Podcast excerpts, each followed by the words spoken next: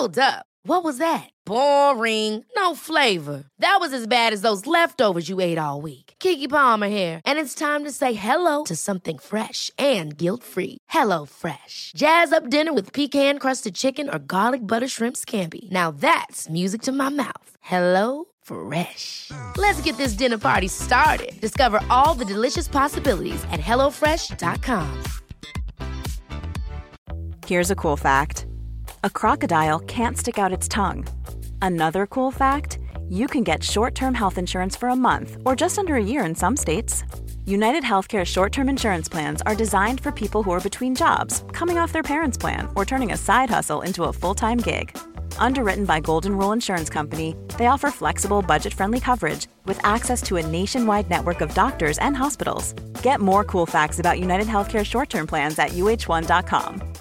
Hiring for your small business? If you're not looking for professionals on LinkedIn, you're looking in the wrong place. That's like looking for your car keys in a fish tank. LinkedIn helps you hire professionals you can't find anywhere else, even those who aren't actively searching for a new job but might be open to the perfect role. In a given month, over 70% of LinkedIn users don't even visit other leading job sites. So start looking in the right place. With LinkedIn, you can hire professionals like a professional. Post your free job on linkedin.com slash people today.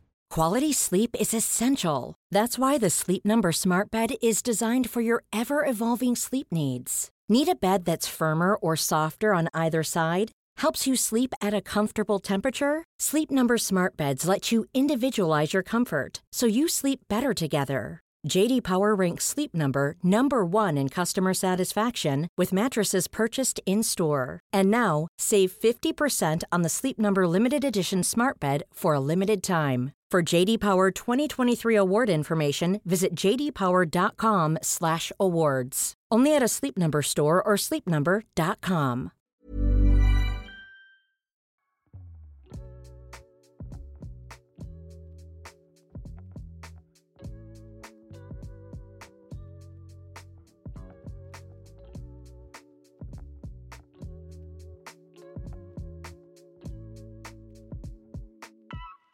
Welcome to a Super Bloom podcast. Hello, it's me. Hi, it's Candice King.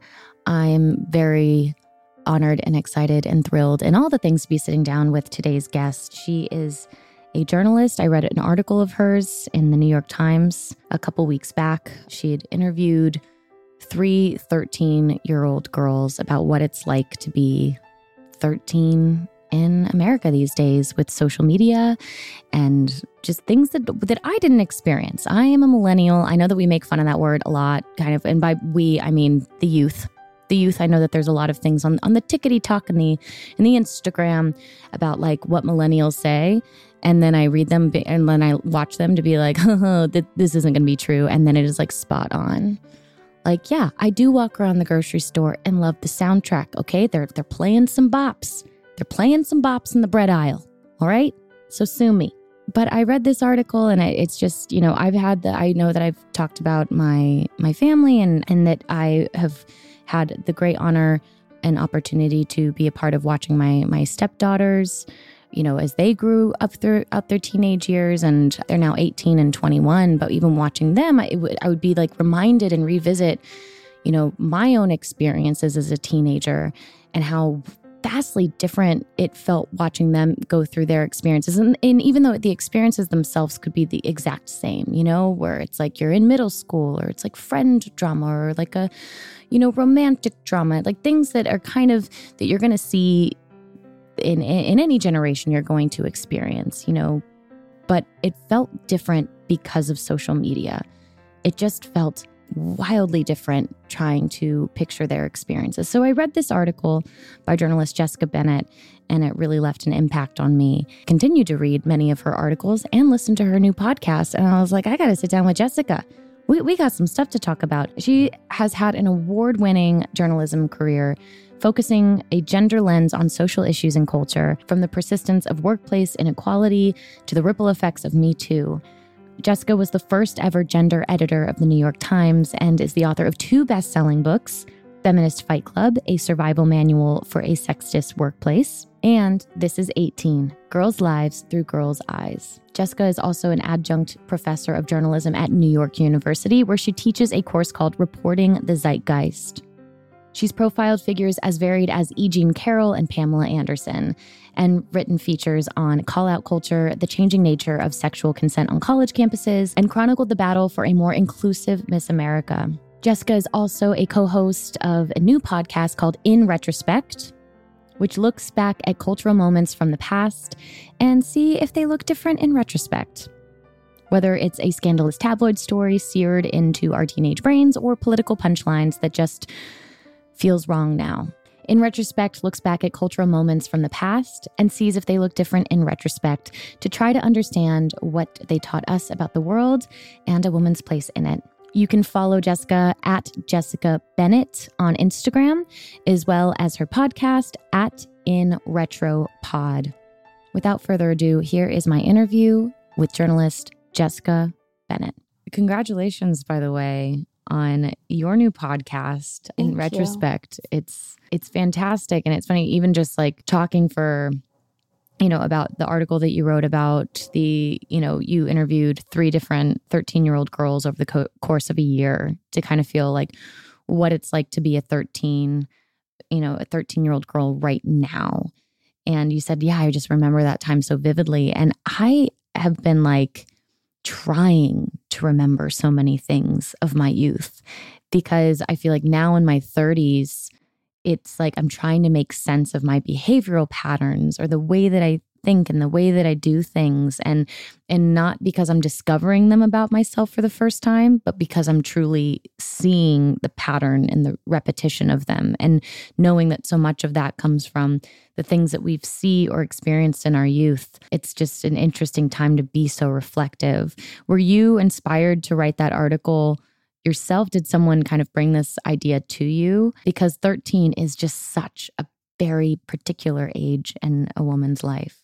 Yeah. I mean, I can remember my 13 year old year so vividly in like a way that is weird. I'm now in my 40s, but I think I most identify with that teenage self in some way. It's like where so much of my personality and who I was becoming and my identity was formed.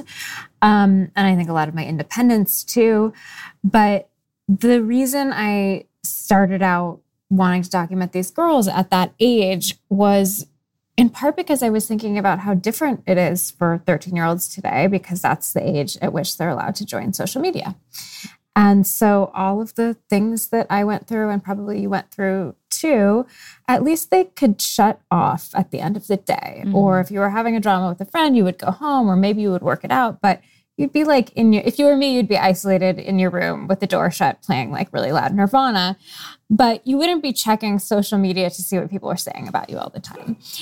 And i happen to know also that girls self-confidence and self-esteem and i think this was really true of me as well tends to dip right around that age. Like as soon as girls hit the middle school years their self-esteem tends to plummet three times the rate of boys and so girls today are in this really precarious time where at the same moment that they're starting to struggle, starting to revert inward, you know, raising their hands less in class, not speaking up as much, they're able to join the social media sites. And so I was really interested in what the intersection of those things looked like.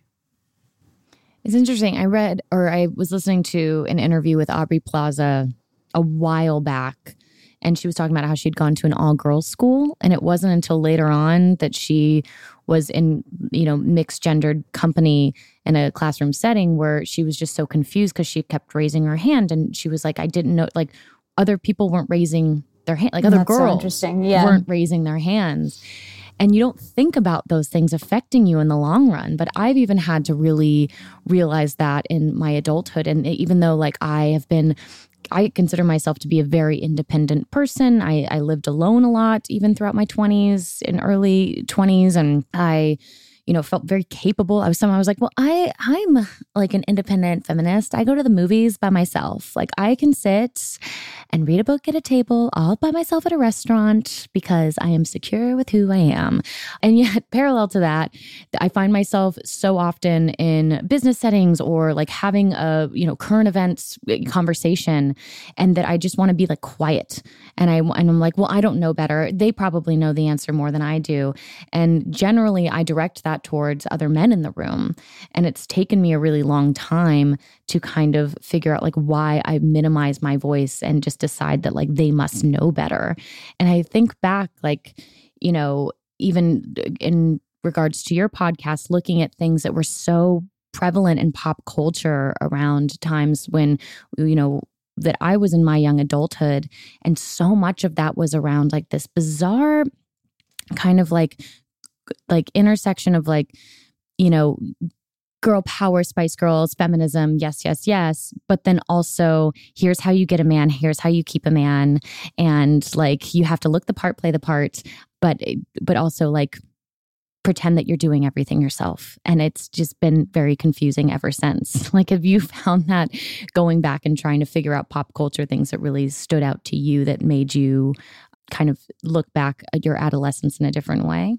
Like you were saying, you start to notice that you have these patterns and these behaviors in your adult life. And you're like, where did I learn those messages? Where did that come from? And so part of the idea with this podcast was there's so much stuff that we internalize growing up as teenagers in the for me the late 80s and 90s what we consumed on television, the movies we were watching, like the games we played at school, the language, the way people talked about sex and consent, but like consent wasn't a word back then, and sexuality and bodies and all of these things. And I think we really internalize them to a large degree. Like I feel like a lot of my millennial friends now that there's this whole conversation happening around Ozempic and thinness and weight have been discussing how as someone raised in that era, it was like impossible to come out of that without hating your body, no matter what you looked like. Mm-hmm. Like we just couldn't do body positivity because we grew up on magazines that were telling us the opposite and, and not just magazines, but all sorts of different kinds of media. So part of what we wanted to do in this podcast, I co-host it with a good friend of mine, Susie Banikarim. She's a journalist as well, but was to look back at these moments, whether they're pop culture moments or political moments, or even like the smell of Axe body spray, which I don't know if that emanated through the halls of your high school, but it certainly emanated through mine, uh-huh. to try to get at what those things taught us. And sometimes they're really subtle and sometimes they're insidious and they're not necessarily overt. And it's not that I want to look back on these things and say, like, oh my God, those were also problematic. Like, can you believe that we consumed this stuff? It's more like, what did we learn from them and how has that played out in our adult lives? Were you, what was the word feminism to you in young adulthood?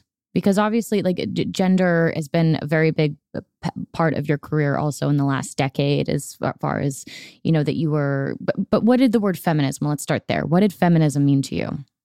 Yeah, I mean, I that was not a word that I grew up using. I grew up in Seattle. I have really progressive parents. I have younger brothers, and it was sort of just assumed in my upbringing that like of course I could accomplish whatever my brothers could and more and it was almost like so assumed that we didn't need to use that word or talk about it. And so I've written about this but it really wasn't until I got my first real job and I had moved to New York and I was becoming a journalist in a corporate environment that I sort of found myself looking around being like, wait, all these guys are getting ahead more quickly than I am. And how come when they speak, people listen? And when I speak, people don't? Or why is it the, the idea I just pitched for a story was sort of shot down and now I see that it has appeared in the magazine under a guy's byline. So it was all of these subtle things where I was like, okay, but wait, like, haven't we achieved equality? Like, what it, what could this be? This must be me. Like, the problem must be me. Mm-hmm. And so it was really for me a journey in my early 20s of being like, okay, this is systemic. this is a political problem. I mean, like the age old saying, it's political, not personal, or the personal is political. It was a journey of learning that it wasn't just me. These were systemic things. There was still systemic inequity in the very place that I was working. even in the, this was the 2010s. And, you know, it may not have been as overt as it once was. It may not have been anything that you could even document in any real way, but it was there.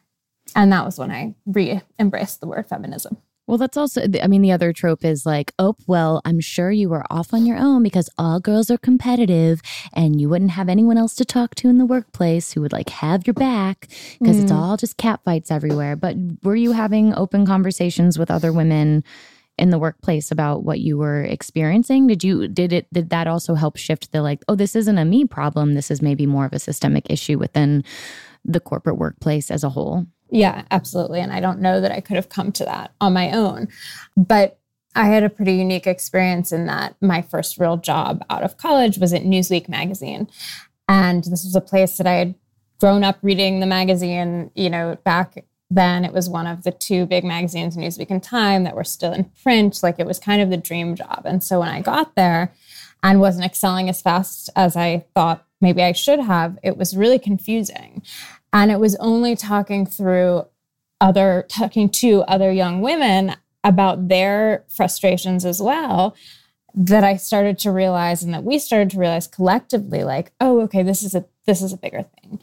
And then what ended up happening was so a couple of female colleagues and I they were both young they were around my same age we were out of college a couple of years we were pretty early on in our careers kind of struggling trying to to rise up we learned and discovered that Newsweek, where we worked, was actually the place where, in the year 1970, 46 women had sued the magazine for gender discrimination in what was the first lawsuit of its kind. And that lawsuit was groundbreaking and huge, and it paved the way for women journalists. So, literally, the reason we were there and able to be journalists at all, even if we felt like we weren't getting ahead, was because of these women who had come 40 years before us. And yet nobody had told us that story. And so this is like before you could Google this, which you can now because there's been more recent writing about it. So I, I I will never forget being with these two women who were my friends and like racing back to one of our computers and searching like Newsweek women lawsuit, like what happened to this and finding absolutely nothing. And then us having to go down to the New York Public Library and look through the microfiche and find the old stories about this actual lawsuit. And so that for me was a real turning point in understanding that we were part of a larger system. And in our case, we were part of this really historic place where, in some ways, the history had been lost to time. Was that part of an inciting incident that would become Feminist Fight Club later on for you or? Yes. So there's a lot of these kind of circles or second degrees of separation throughout the course of my career but yeah what happened was you know like journalists do we started reporting that story and we were determined to write about what happened with these women 40 years prior who had sued the magazine for gender discrimination in 2012, I think it was, when we were first discovering this. And through that process, we tracked down the original women from that lawsuit one of whom had a daughter who was in this women's group that she introduced me to. And that was the feminist fight club that I would then join and would become the subject of my book. And that it was essentially a group of women who were in different industries in media and production and television and comedy who were meeting monthly to talk about their careers and helping one another. And so it was through this woman who had sued Newsweek, who would go on to become the first woman senior editor at Newsweek, who introduced me her, to her daughter, who introduced me to the Fight Club, which then became the subject of my book. And then ultimately, that same editor would go on to write a book about that Newsweek lawsuit called The Good Girls Revolt. And if that sounds familiar, maybe mm. to Hollywood, to you as a Hollywood person or people who consume television, that's because it got made into a television series on Amazon that was very good but then got canceled, sadly. Sadly, it was very good.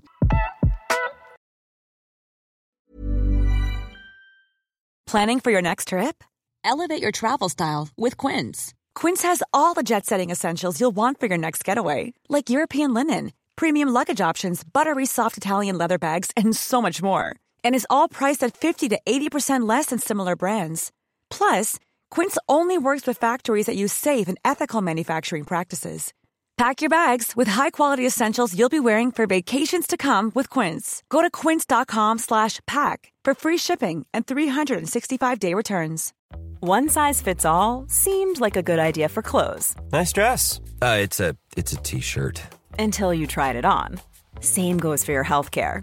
That's why United Healthcare offers a variety of flexible, budget friendly coverage for medical, vision, dental, and more. So, whether you're between jobs, coming off a parent's plan, or even missed open enrollment, you can find the plan that fits you best. Find out more about United Healthcare coverage at uh1.com. That's uh1.com. Quality sleep is essential. That's why the Sleep Number Smart Bed is designed for your ever evolving sleep needs. Need a bed that's firmer or softer on either side? Helps you sleep at a comfortable temperature? Sleep Number Smart Beds let you individualize your comfort so you sleep better together. JD Power ranks Sleep Number number 1 in customer satisfaction with mattresses purchased in-store. And now, save 50% on the Sleep Number limited edition Smart Bed for a limited time. For JD Power 2023 award information, visit jdpower.com/awards. Only at a Sleep Number store or sleepnumber.com. Hey, it's Ryan Reynolds, and I'm here with Keith, co star of my upcoming film, If, only in theaters, May 17th. Do you want to tell people the big news? All right, I'll do it. Sign up now and you'll get unlimited for $15 a month in six months of Paramount Plus Essential Plan on us. Mintmobile.com slash switch. Upfront payment of $45 equivalent to $15 per month. Unlimited over 40 gigabytes per month. Face lower speeds. Videos at 480p. Active Mint customers by 531.24 get six months of Paramount Plus Essential Plan. Auto renews after six months. Offer ends May 31st, 2024. Separate Paramount Plus registration required. Terms and conditions apply if rated PG.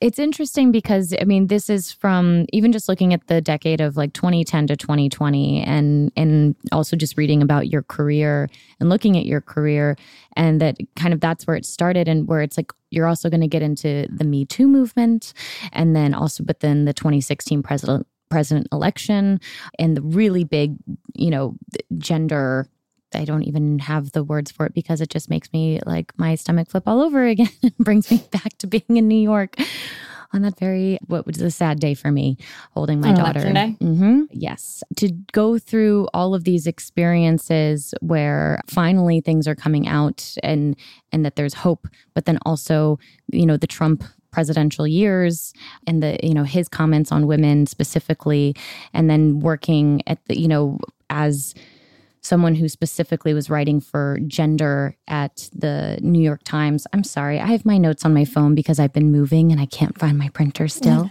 No worries. but like That's all accurate. I cannot believe like I can't imagine wrapping your head around so many things that feel like you're moving forward while also so many archaic conversations that feels like are we still talking like this about women is there what did you have days like that where you're like how am i having both of these conversations at the same time in the same day like what what were your experiences being a Yeah. journalist at that point Well, so what ended up happening so after, you know, I made this discovery at Newsweek and I would go on to write this book. And I'd been writing for the New York Times for a number of years, but as a freelancer. And ultimately, I got this job as the first ever gender editor. And the job began right after the Women's March, right after the election. You know, obviously, so many people, including myself, really thought that Hillary Clinton was going to win and were absolutely stunned and heartbroken when she didn't. And then when I took this job, it was a couple of months before my colleagues, Jodi Kantor and Megan Twohey, would write the story that would spark the Me Too movement about Harvey Weinstein. And so suddenly I'm in this new role. You know, there's never been a job like this before. We're still kind of figuring out like what exactly it is. And there's a lot of internal, you know, complexity and politics around how you function in this giant news organization that's never had a role like this before. And then Me Too erupted. The hashtag was retweeted by Alyssa Milano. You probably remember this story. Mm-hmm. It was originally created by Tarana Burke. Mm-hmm. Story after story after story started pouring out about executives in Hollywood and then about factory workers and then almost every single industry. It was like you could go down the, the boxes just checking them off. Men were being fired and exposed for horrible, horrible behavior. So it was a wild time to be in a newsroom trying to manage coverage, but also trying to keep up with it. And there wasn't really a precedent for how you reported a lot of this stuff. I think in many ways, that original story about Harvey Weinstein by Megan and Jodi created the precedent for how you report these types of stories. But you know, things like corroborations and following the paper trail and making sure you had documentation for everything so that people couldn't dismiss what you were finding as he said, she said, or as, you know, some sort of polemic or an opinion piece. And so there were moments when our inbox was just flooded with women sharing their own stories of abuse and assault. And it was absolutely more than you could possibly respond to, more than one person could reply to. And I remember at one point having to create some sort of auto reply that would go to people who were emailing this general inbox that could try to account for please know that we are reading your stories, but we just can't reply to everyone. And thinking, like, this is the most crass thing I've ever had to write. Like, how do you minimize someone's story by giving an auto message? Yeah. But there were moments like that where, you know, you knew that something really important was happening and you knew that your colleagues were you know changing the world in in many ways by reporting on this and yet there were so many stories that you couldn't possibly give them all attention i just remember that time so vividly like getting together with you know female friends of mine and sitting around and just and w- while the subject matter was so heavy everyone came and everyone just began sharing at a level of vulnerability which you know w- w- you know typically women are emotional creatures. I i'm a very emotional person female. I surround myself with generally emotional women as well who and emotional in the sense that they're emotionally vulnerable. Like we share a lot of things with each other. So i'd had a lot of deep personal conversations with my friends but but these in particular just felt like there was a weight lifted off that like everyone's like heart and soul and shoulders that they'd just been carrying for so long. And being able to you know which goes back to what we were talking about at the beginning re-examine moments within their lives and and really be able to not follow a narrative that's been taught to them by how like society wants you to think that it was. You know, like, oh, well, then I probably shouldn't have been wearing that skirt if I didn't want someone to walk up behind me at a bar and put their hand underneath my skirt and grab me. Like, that's just what guys do at bars. Like, I remember telling myself that. I remember thinking, like, ah, it's just like, I, that's just what people, that's just what happens. And in, in that time period, being like, why, why, why did I just think that that was something that happens? So I can't imagine reading and wanting to honor all the stories that you were getting and report that you know and and your job as a journalist at that time and and also trying to like process it yourself. Yeah well i mean that was part of what was so interesting is that all of the women covering this had experienced it in one form or another you know? So yeah in in the day you're at your job and you're reporting on the subject and then you get home and you're like talking to your girlfriends or your partner or whoever it might be about like yeah, this made me think of this thing that happened. And did X thing ever happen to you? And I wonder if my mom has a story like this. And oh, actually, my grandmother once told me something about this. It just like the floodgates opened. And I think it was really important because it took the secrecy out of it and people were talking openly. But once they were talking openly, you saw just how widespread it was. At what point, I, I think, like, I feel like also there is this really Ah, it's it's been it's been interesting because it felt like this like renaissance. It felt like this very like powerful thing, and then now I'm. It's also like we can get into that whole discussion, which I know you guys kind of do on your podcast a little bit as well. But like, there's this. You obviously ended up sitting down with Monica Lewinsky, and I and this was within a couple years of as Me Too was beginning and and really in the thick of it, and you know your interview with her really like gave a narrative allowed her to take her narrative back of like what she experienced. And i think that allowed the world to re-examine the way that it participated in this very unbalanced power dynamic and see it now through a much clearer perspective. Did you know when you were sitting down with monica what that interview was going to be like? Did she approach you? Did you approach her? How did that come about? Yeah, I I approached her. This was actually a few years before me too, and I've oh, profiled. Monica. I'm so sorry. Well, you, no, it's not. It's not you. I've profiled her twice. Okay. So the first time was before, and then the second time was after, which was kind of an interesting. I've never done that before, so it was really interesting to see how she had grown. But the first time, I I was writing a column for Time magazine, and I wrote this column about how we owe Monica Lewinsky an apology, like a collective apology, because of the way she was treated in the '90s, and I really wanted to speak with her. And I had heard that she was getting ready to potentially do a TED talk about cyberbullying. And then at a certain point, she wrote an essay for Vanity Fair about her experience. And I reached out to her. I, a friend of mine had her email from something way in the past. And I reached out to her and I wrote this very long email making the case for why I thought it was so important that you know, even though she hadn't spoken publicly, and I think it was a decade at that point, that I would love to document her process of getting ready to give this big talk and and tell her story through the lens of now because I had grown up on that story. Like I mm-hmm. remember being in high school and getting the copy of Newsweek magazine about the Starr report and like all of the gory details about Bill Clinton and the cigar and like all of it. And us sitting around our lockers being like, oh my God, this is so scandalous. And also, like, who is this woman? And she showed her thong to the president. Like, what is that about? And I think the underlying narrative there was like, who is this slut? Mm-hmm. And so then years later, to start looking back at the coverage, that I consumed at the time as a teenager and being like, oh my God, this is awful. Like, how you can't talk about women like this anymore. And she was basically a child. She had no power in the situation. He's the president of the United States. Like the power dynamic is so slanted. And the when and then the way she was absolutely scorned in the press. You know, they called her like a little tart.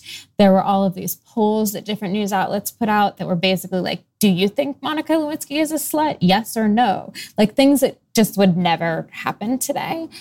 And she really, really suffered as a result of that. So I didn't know if she would be open to it. I didn't know how long it would take. It ended up being a long time. And, and it wasn't just one sit down, it was over the course of many months getting to know her, trying to get her to trust me.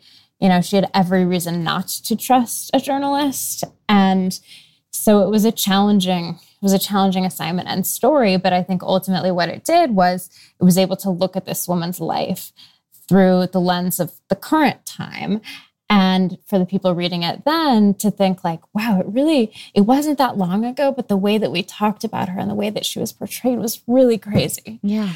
And then it was really nice to be able to come back and sit down with her again. I think it was seven years later to be like okay so now what like now you've built this whole new career around cyberbullying and kindness and you're writing regularly for Vanity Fair and you did your TED Talk was wildly successful and now you're a producer on this show that is looking back at your life and what is that like? And that yeah, that's what I, I, I had read that one recently, and just to see that because we're also seeing that so wonderfully. Like I loved Pamela Anderson, like taking kind of her narrative, like taking like her story back, who I know that you also sat down with, and and even, you know, just it's. uh in, and then I think that there's other like versions of that that we're starting to see where we look back and and see the way that not that Britney Spears was like portrayed in the press then, and then also how she's still continued to be portrayed in the press now, and we don't all just want to like we're, we all just want to decide that we know what is going on in her life and like have all the answers, which we don't.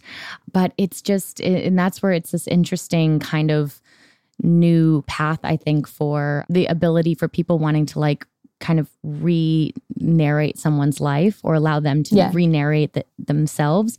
But we're also in this wild time where like everyone's got an opinion, everyone's on social media, and everyone's like cutting things together and making their own narratives of other people's narratives. How have you seen that going? Like, in when you start to see people like what, like Britney Spears being a perfect example, like paralleling that to like even a Pamela Anderson, you know, it's like it's on one hand, it's been so like, wonderful that finally people like you know are allowing others to take accountability for putting these like women at very young ages like these were young women in these awful positions of like talking about their bodies and like their sexuality in, in such a predatory way and tearing them apart for it. And then in the now, the juxtaposition of like trying to control, like put them on a different kind of pedestal, I guess. Just yeah, I mean, it's like it's weird and it's complicated. And as much as I'm like, oh, it's so great that we're revisiting so many of these women's stories, I can't help but also be slightly cynical about it in some ways. Like, you know, so Pamela Anderson, for instance, she now has put out a memoir that she wrote entirely herself. She was a producer on a documentary about her life that her son was largely in charge of. So she had a lot of control there. But this was all coming after that Hulu series, Pam and Tommy, which I watched and was like good and funny and interesting and was based on her life, but did not involve her. And she was staunchly opposed to it existing. And in her mind, it was like, look, that sex tape was the most humiliating thing of my life. And now these outside people are going to take it and exploit it yet again, but like in the name of empowerment in some way mm-hmm. and they're going to make money off it and I'm not making money off of it. And shouldn't I be involved in this project if it's going to exist? So I do think it's sort of like and I think I I'm part of this too it's like there is a whole cottage industry now almost around looking back and revisiting things that look differently in the present day. And so how do you do that responsibly without just either you know trashing everyone who might have enjoyed a thing in the past and being like, oh, well, you're problematic and dismissing them, or without retelling the story in a way that like you don't actually know about like we don't actually know what Britney Spears is going through. She has a memoir that's going to come out soon. Hopefully we will find out there, but everyone as you said on the internet seems to think that they have an opinion and know what's best and that it's worthy of being heard. And so there's just a lot more noise out there and a lot more kind of smug, you know, categorizing of people, I think. Yeah. What is your opinion on cancel culture as it is right now? I think it's had like an evolution as well that I think as social media is evolving, I think also as like people who start i mean the the generation below uh the you know two generations below us. I don't I mean, we grew up with the internet, but a very slow dial plug in internet. It is not what it is today. Whereas, like, there will one day be a president that had like a full Instagram of, you know, th- documenting every single moment. There will one day be people in government who their probably their sonogram photo is out on the internet because that is how like our society has like m- kind of moved along culturally and pop culture of like share share share share share document document document. You know what has your as as a reporter and a journalist like what is your take? And even if there's a different word for cancel culture but basically you know making making space for the fact that people are living their lives out online at this point. I mean look so X, formerly known as Twitter, is a hellhole and is maybe dying and going away. And I think that's actually going to help a lot if you're a person who doesn't believe that people should just be entirely written off for like a 140 character tweet. I guess my feeling is like, I believe in being careful with your words, but I also believe in grace and mistakes and learning from your mistakes. And I don't think that a lot of the absolutist culture that we've been living in over the past years has has allowed for that. I did a story a couple of years ago about a woman, she's a professor at Smith College and she teaches a class called Calling In, Not Calling Out, and it's all devoted to how students of social justice and of movements can have like healthy face-to-face conversations that may be difficult, but don't involve just like dragging the person online. And she really believes in this idea of like allowing for grace and that just because something is a difficult conversation to have doesn't necessarily mean it's bad. It doesn't mean that someone is committing verbal violence against you. Like there's a lot of this inflation of rhetoric and inflation of language when it comes to talking about sensitive subjects. And I guess my feeling is just like, sure, there are people that are saying terrible things out there, but there are also a lot of people that might mess it up one time or two and want to get it right and can learn from it and move on. So, like, it's it's complicated. It's like accountability is a good thing ultimately, and maybe we're living in an age that has none of it. If you look to who our president recently was, and so maybe there's a feeling that when you can't control some of the larger issues, people feel power by being able to to draw people down online. What's your relationship been with journalism? With for you, your personal relationship being a writer, being a journalist, has that evolved and changed over the last decade? Because everything is online, everything's immediate. You and like the you know you need the headline, you need the clickbait, you need that. Like I often wonder like what that must be like, knowing that you need to be mm. correct and efficient and do all your homework and research, but then also it.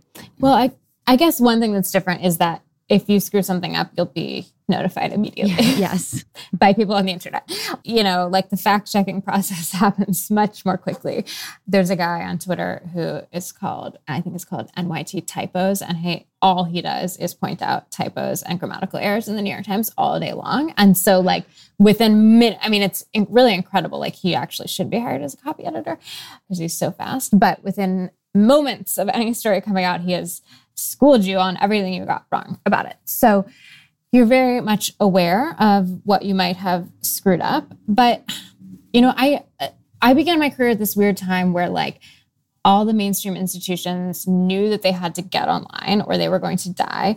And they were looking to people like us these millennials to like help explain it to them while at the same time sort of being like well nobody cares about like newsweek.com so like okay little girl who just graduated college you go work on the website and we serious people will be working on the print magazine.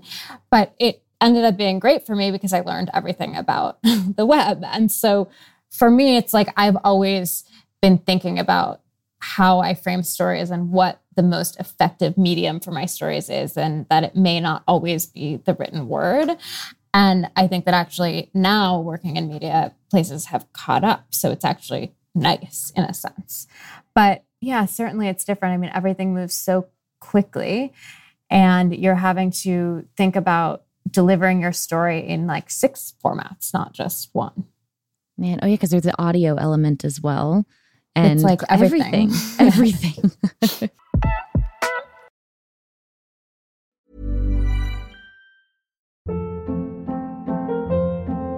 Hold up. What was that? Boring. No flavor. That was as bad as those leftovers you ate all week. Keke Palmer here, and it's time to say hello to something fresh and guilt-free. Hello Fresh. Jazz up dinner with pecan-crusted chicken or garlic butter shrimp scampi. Now that's music to my mouth. Hello Fresh. Let's get this dinner party started. Discover all the delicious possibilities at hellofresh.com. Planning for your next trip? Elevate your travel style with Quince. Quince has all the jet-setting essentials you'll want for your next getaway, like European linen premium luggage options, buttery soft Italian leather bags, and so much more. And is all priced at 50 to 80% less than similar brands. Plus, Quince only works with factories that use safe and ethical manufacturing practices. Pack your bags with high-quality essentials you'll be wearing for vacations to come with Quince. Go to quince.com/pack for free shipping and 365-day returns.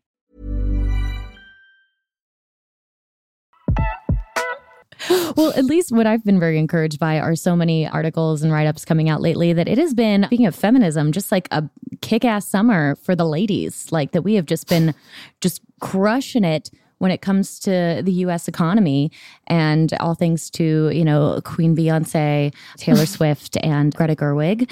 It is like, has that been enjoyable to see on your end as someone who's written so much about women and gender and feminism?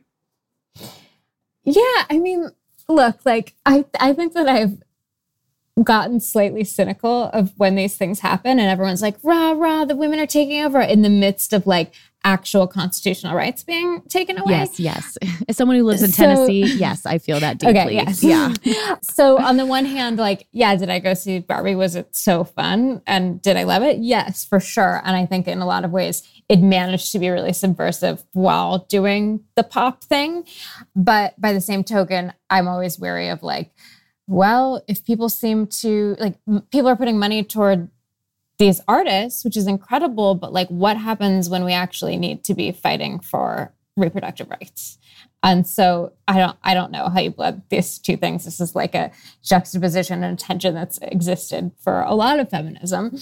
But maybe I'm just like a cynical New Yorker feminist lady who can't be happy about anything. I thought it was funny. I know that Olivia Wilde got like a lot of heat for it, which I'm kind of just like, it's a joke. Like, it's not a joke, but I mean, it is a joke. It's absolutely a joke. Where like someone had like tweeted or xed, I don't know what it's called anymore. That like, I hope like, I wouldn't it be great if Taylor Swift fell in love with a climate scientist or something like that? oh, yeah, yeah, yeah. And it gave me a giggle. It gave me a giggle. Like we're Yeah, allowed to yes. giggle a little bit, guys. Yes. We are allowed to giggle That- because that that is is, part of it. Yes. And I think you have, I mean, like, really, you do have to have some levity. Like, things feel so heavy so often now. And if you, sometimes if you don't laugh, you will cry. So, might as well take the small wins. I couldn't agree more. What, like going back to your podcast, I'm very excited. I know, like, even just dipping into like the Oprah episode, which I remember very vividly as well. And like, I remember the diet culture of the of the uh, 90s and the early aughts and and everything just like fat free jenny craig all, all the things.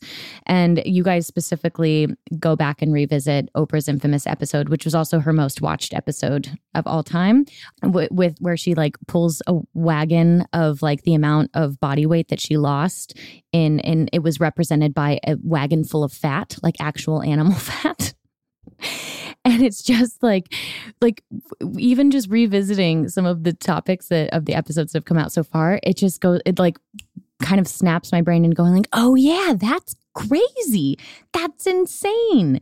That is i cannot believe that that happened. And like how often like she was asked about her weight when she was like she's such an accomplished woman. And so uh, what other like have there been other things that maybe didn't make the cut because there's only so many episodes you can do right now? Like or what other things have you looked back and revisited? Um i saw in like a teaser that you might be revisiting the dawson's creek episode where pacey sleeps with his teacher. I Yes. very much remember that Okay. Yes, you remember uh, Tamara, Miss Jacobs? yeah, that's an upcoming one. I mean, there's, it's like, our list is so long and we really have to pick and choose because there's so many of these. And once you start going down the rabbit hole, there's more and more.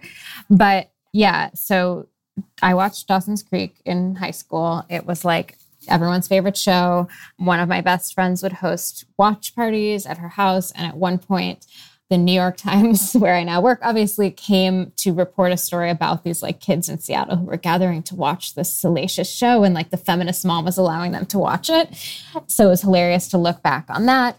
But yeah, there was this hot and heavy relationship between Pacey and Miss Jacobs, his 38 year old English teacher. Pacey, I'll remind you, was 15 years old, and he loses his virginity to her. And there's this like horrible cringe line where he he's getting mad at one point and he's saying, Well, I'm the best sex you'll never have.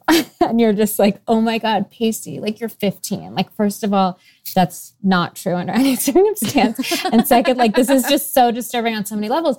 However, I don't know how you feel about this or remember it, but I remember thinking this was like the hottest relationship Same. ever. Oh, same. And I was rooting Oh, for them. I was rooting for them. I was like madly in love with him.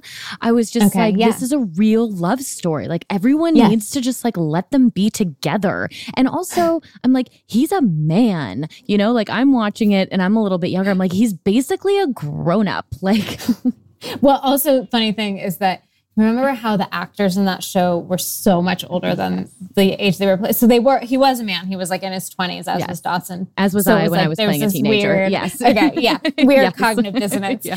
But absolutely, I totally remember that as well. We all thought Pacey was so hot. We all wanted this relationship to work. It like made him more hot that he was now experienced with this older woman, and nobody was really talking about it as a rape or an assault or whatever you would call that now if it were to happen today. And so we were revisiting this and then remembering that at the time this was playing out in my hometown in Seattle was also where the tabloid story of Mary Kay Letourneau was was, happening. if that was the same yes, time. I was going to say, I don't know if you remember that Oh, case, but oh, she was a real teacher outside of Seattle who was impregnated by her 12 year old student. And it was like, you know, tabloid gold. It was like, who is this woman? And yet, strangely, a lot of the headlines were about like this tryst and like, was it love?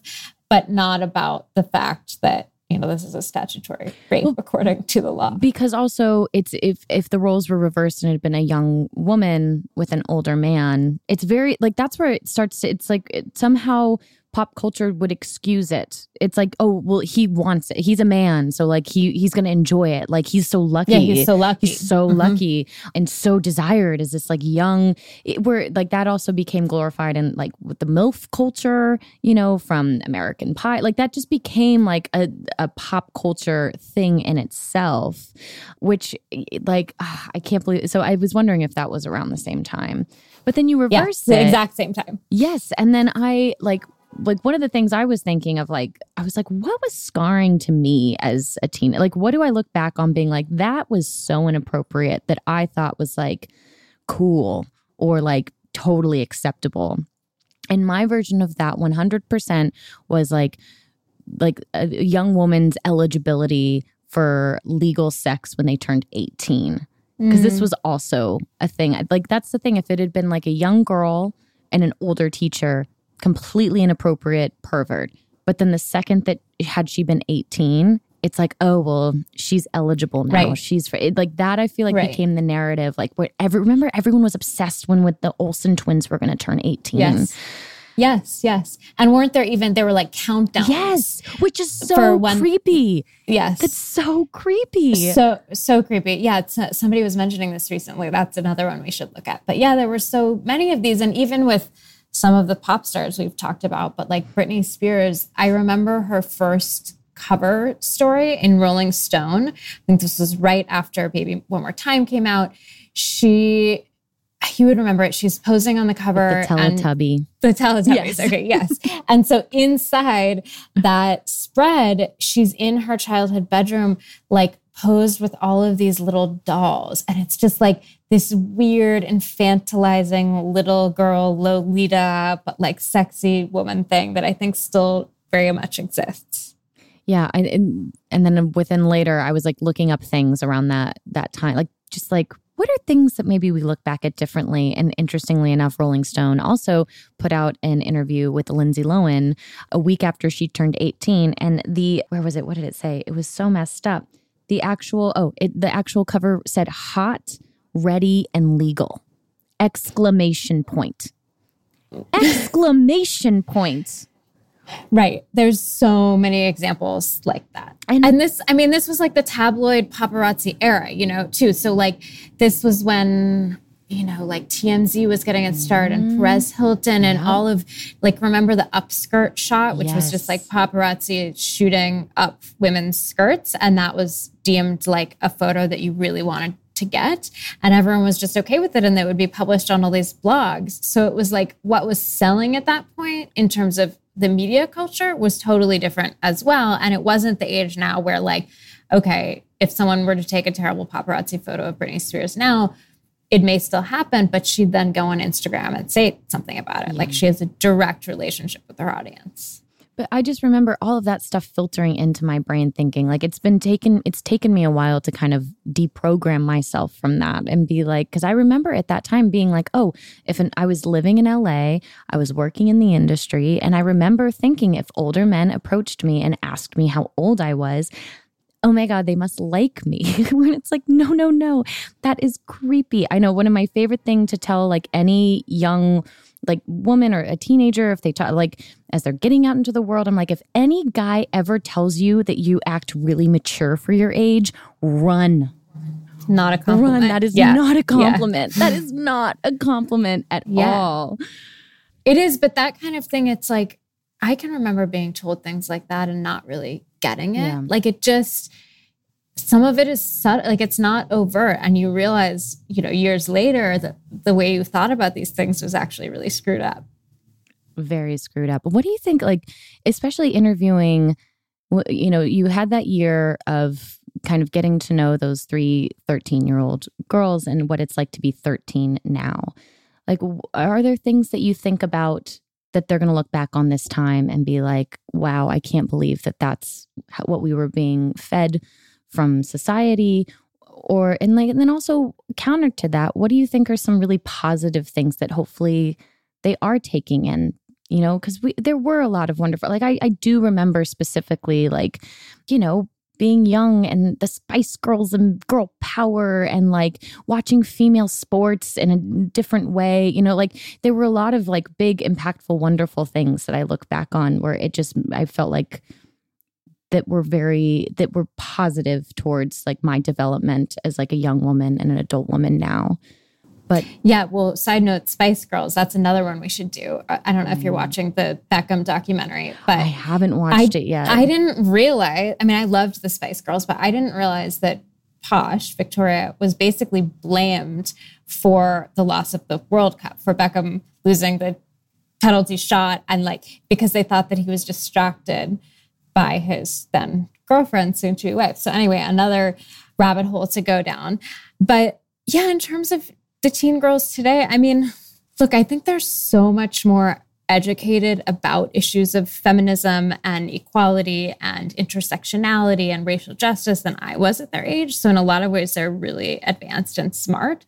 But I also think they suffer from too much information, you know, like the amount, the sheer amount of things being thrown at them at all time, whether it's like notifications on their phones or I didn't realize that if you're a teenager today and you go to school, the way that you're finding out about like quiz grades is through pop-up notifications mm. on your cell phone. Like that to me is so stressful and i don't know how they're managing that. But also just the news like the amount of information is just so overwhelming even for me as an adult. And so to think about a teenager who may not have the media literacy to be able to sift through and be like oh this is factual information. This is fake. Like, this is sending a bad message. This is not a real person can be concerning. And so that was part of what this piece was trying to get into was, you know, how do you it's not as simple as just banning your kids from having phones, no. but like how do you engage in having healthy conversations around it? And so I think for these girls, you know, some of the issues are the same. It's like puberty, it's finding out who you are. It's like, who are your friends? Who do you trust? Where do you fit into the social hierarchy? But you're doing it against this audience or this threat of an audience at all times. Yeah. Yeah. Aren't we all? Aren't we all? yeah, I mean, yes. Luckily, we're grown women, yeah, so totally. hopefully we have the yeah. psychology to manage it. Though not always. oh man, well, Jessica, I could talk to you forever and ever. I'm gonna let you go, but I have five last questions, a little conversation cool down before I, I say goodbye. It's just kind of just the first thing that pops into your mind. You can keep it simple, one word, more than one word. But what is something that you like? Seltzer drinking one right now. I don't know. Are you like a flavored seltzer? I'm a clear, no flavor seltzer. Okay. All right. Yeah. Something that you know. But I'm a, I'm a, I really care about the bubble frequency oh, okay. and strength. Do you do you do it yourself with the thing? No, I don't. Okay. I should. I know. I, I should do. Eventually, I'm like, one day I'll get one of those. Yeah. I don't know not. why. Like putting the flavor in it freaks me out. Like I know it's flavored, uh, but me seeing it goes yeah. like, oh, it's not natural. But this yeah. in a can that I don't see how yeah. it's put together it just feels. Weird. Yeah, I know. Okay, something that you know. Something that I know. I think I know myself, and and I think it took me many years to be able to say that. But I I really feel like I do trust my gut in a way that I didn't always. Something that you hate. I hate social media posturing. That's a great answer. Something that you love that is not your partner, family, pets, but something that you love that brings you joy. I love learning new things. And and that's why I love being a journalist so much because I get to delve into these weird subjects and like go really deep into them. What's like the what is the most re- even if you're not writing about it, what is like the latest little rabbit hole that you've gone down? I'm currently going down a rabbit hole for the podcast about a Golden Girls joke in which they called lesbians Lebanese and how that has become an enduring like wink in the gay community for when you don't want to say the word lesbian out loud and so you call somebody Lebanese. Turns out there's like this long history of it. I did not. I will also be going down that rabbit hole. Then I can't wait for this episode. And then finally, Jessica, what is a quirky little fact about you? Let's see. I'm. My husband would say I'm like really neurotic, and we have a lot of plants in our apartment, and I love having plants. But if he drips water on the floor when he waters them, I have like a meltdown. So I don't like water on the floor. Apparently. Do you uh, do you have like a good try? Like, do you take care? You nurture your plants. You keep them alive. He's in charge of the plants and he's Gotcha. very good at it. Okay, Very nurturing, except for the, the drips. You know what I'm saying? I, I, I totally get what you're saying. Water and wood do not go well together. Uh, You know? have white floors. It like stains. Yeah, that's fair. that is fair. Well, thank you so, so much. I truly appreciate your time and I'm so excited for all your upcoming episodes. A Super Bloom podcast is hosted by me, Candice King, produced by Melissa D. Monts and Diamond Imprint Productions, edited by Diane Kang, post production sound by Coco Lawrence, and advertising partnership with ACAST.